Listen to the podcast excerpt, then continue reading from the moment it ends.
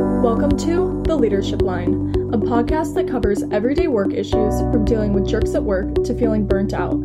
Tammy and Scott's experience, along with their different perspectives, help listeners grow, examine realistic options and alternatives, and identify those actionable solutions to the tough issues we face every day at work.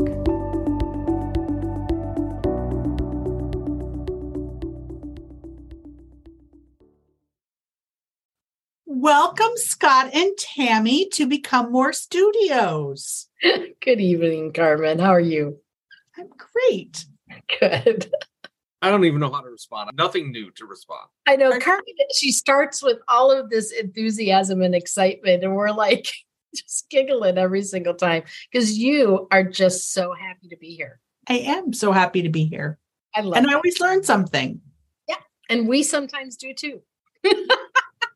So, a couple of weeks ago, we talked about people who are changing jobs and what the due diligence is that they can and should do to make sure that it's a good fit. This week, I wanted to look at the opposite side of that and say, Scott and Tammy, what is the worst hire you've ever made? And what did you learn from it? Oh, Is this like the spill your guts or fill your guts? Yeah. oh, Scott, do you think they'll know who we're talking about? Oh, I don't know. I wasn't going to say a name. I'm not going to say a name either, but as we go through it, Any listeners, if you want to know a name, just email me. I'll tell you. oh, Scott Burgmeyer, he will not. I mean, it might not be the right name, but he will send you a name. I will absolutely send you a name. it might be yours. Whoever is actually asked, it's like you're right. It Let's is yeah, yours. let's just call this person Karman. No. Let's call them Francesca, Rumpelstiltskin. Francesca. We'll call them Francesca, though our Rumpelstiltskin. Francesca won't appreciate that. oh goodness. Okay, Scott. So are you going to go with something from your history, you know, before Become More Group, or are you going to go with a recent mistake? well, the question was ever. So I think Ever. it's Ever. what whatever it is. okay. So I have an ever, but I'm going to make you go first. To me, the, the person I hired, and in my mind at the time, it was the right hire. And then fast forward, they weren't working out, and we got to offboard them.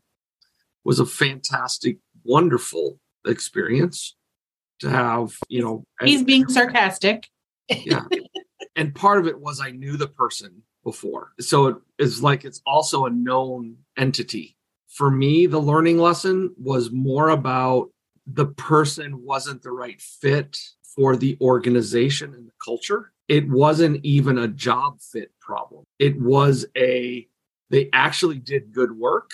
It was they really weren't aligned with what we needed to do. And that to me was a, oh, I now need to start to think about not only can they do the job and do they fit with the team and do they fit with what we're trying to accomplish directionally, do they fit in the culture today? And do I think they're going to fit in the culture of where we're trying to go? If I really would have thought of that, I wouldn't have put him in that role. You know, Scott, I think about sometimes organizations, if they are growing, organizations, if they are becoming more, means that we're seeing continual transformation. There are individuals who, one, don't like continual transformation. It makes them uncomfortable.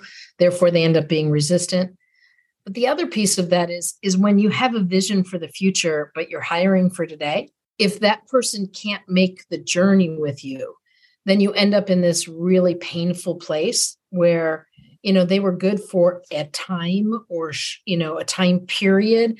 However you outgrow them. It is so painful when you are growing and the people that you have known and relied on and those types of things don't grow with you and so scott that's when you're telling your story that's what i think about it's like well great they worked out for 12 months but at 16 months they were no longer the right person so not hiring for today but hiring for where you're going i think is a critical mistake And I think you've made that mistake, and I think I've made that mistake in hiring. Well, and it doesn't do anyone a service, short or long term. You know, it was great because, you know, as they were offboarded, they got severance and they got a number of things. So I, I feel good that they, you know, they were able to make a reasonable transition.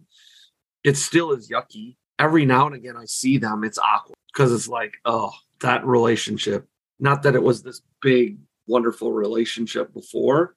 There is zero relationship now. Yeah. I mean, honestly, I've terminated some folks where they actually were happy about it because we were in the wrong place. However, this thing where like for a while it worked and then it didn't, and they didn't change, we did. Most of the time, folks don't understand that spot. Okay. Mm-hmm. We have an organization that just made a decision to take someone out of position because they wanted to grow that area and they didn't think the person in that role was able to kind of step up and into that. And they actually loved the human being, and the human being had been doing solid work. They just didn't believe that they could make that transition to that next level in the organization. They weren't ready and they needed someone now. I've watched everyone in that feel bad about it. And the person that's not there anymore, they don't understand it. Everything was going well. What do you mean? And so I think that one is really uncomfortable, especially for the person that's not going to be there anymore. But it's still uncomfortable for those of us who made the decision because honestly, we can't help them understand it. It doesn't make sense to that person at that moment and maybe not ever. So mine is a little different. You know, those people in your life that you try to help? Sometimes they're family members, sometimes they're friends of friends, sometimes it's someone that you meet in an interview and you kind of think, they just need a leg up. They just need an opportunity. Every time I hire a friend or a friend of a friend or someone that seems to be a little bit down on their luck, 100% of the time, it hasn't worked out for me. And I think it's not necessarily because the person's down on their luck. I'm not sure that it is because I know them or somebody else knows them. It's because I don't go through the rigor of the interview. I don't go through the process of really determining if this is a good choice for this human being and if it's a good choice for our organization. I kind of bypass that and let my emotions just go, okay, you know, just just trust this person who's recommending them or just, you know, I know this person well enough to know that they have a good heart and we'll make it work. And so I don't go through this process of what is the work? How are they going to spend their time? do they match that? Is that the kind of stuff that actually is a good fit for them as a human being? When I look out into the future, where do I see this job going? Is this person have kind of the tenacity and the drive and the desire to actually go in that? Or are they someone that actually just kind of would be really happy with status quo? I don't ask all those questions. I don't go through that. I actually go, all right, let's give it a try. The problem with saying let's give it a try is there's no evidence to say that there's a good chance of success. That is the mistake that I have made. I started making it early in my career. I have repeated that mistake in every generation where I have been in a place where I hire. And I still have a tendency to make that call because I'm listening to the soft, sweet emotion side of me where I care about people and relationships. And I'm not thinking about and paying attention to the business side of me that says every hire is that important. And I have to tell myself that because I am more relationship based than I am, quote unquote, you know, get things done, results based. I oftentimes put people first. When I do that and I'm not thinking about the requirements of the job, in all honesty, I'm not thinking about that person in a way that I should be. I should be thinking about can they be successful? Do they want to be successful? Is this a place where actually they can thrive? And instead, I'm thinking, oh, I need to be nice. And that's always, always, always a bad reason to hire someone. It really comes down to when you make those decisions I mean, if you think about both in both of these examples, we made a decision without really taking the time to think about the full picture of the requirements for the person, the organization, the team. What might be nice is if someone was just to follow us around all the time with a dog shock collar, and every time we think, hey, let's just fast track this, hey, let's just skip mm-hmm. over this step, we we just get shocked. Well, honestly, oftentimes it's laziness. We like expediency. We got to get it done, We want right? to take the easy button and we, We- don't we don't take the time to think it through. Scott, you're right. It's the easy button. It's the path of la- of least resistance. It is robbing Peter to pay Paul. Well, it's thinking, oh, this is easier and I don't have to have a difficult conversation. When really it's just delaying the different difficult conversation until later.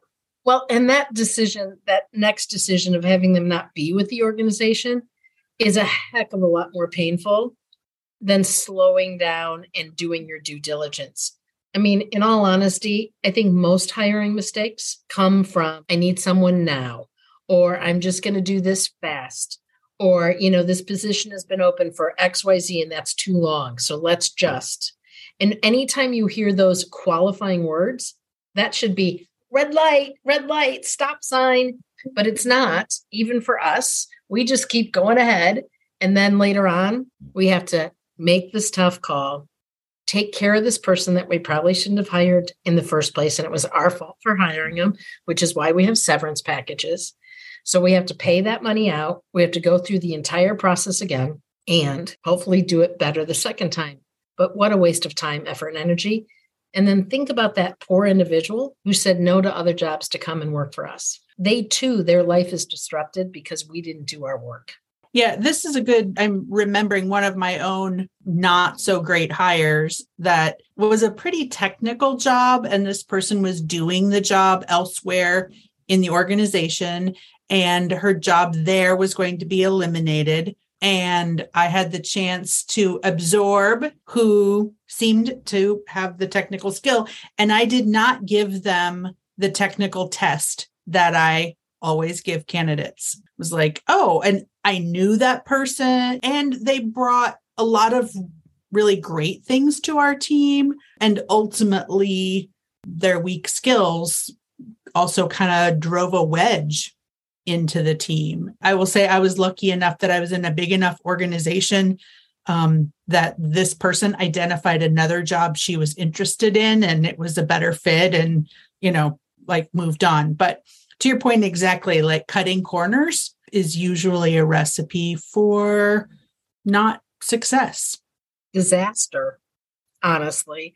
And you know, Karman, one of the things that we talk about in terms of building trust is if someone is competent, they do their job well, then we start to trust, right? But when someone can't do their job well, that is a place where trust is eroded. And so it is not unusual. And if we if we look at my situation, truly, it wasn't even that they weren't good human beings, you know, it was actually a competence issue that given them a chance, right? And the fact of the matter is, is that hmm, they have to be able to do the job.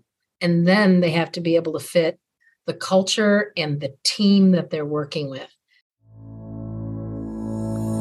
And that wraps up this week's episode of The Leadership Line. As always, feel free to reach out to us in the emails provided in this podcast description box, and be sure to check out our upcoming episodes always announced on LinkedIn. Thanks for tuning in, and we'll see you next week.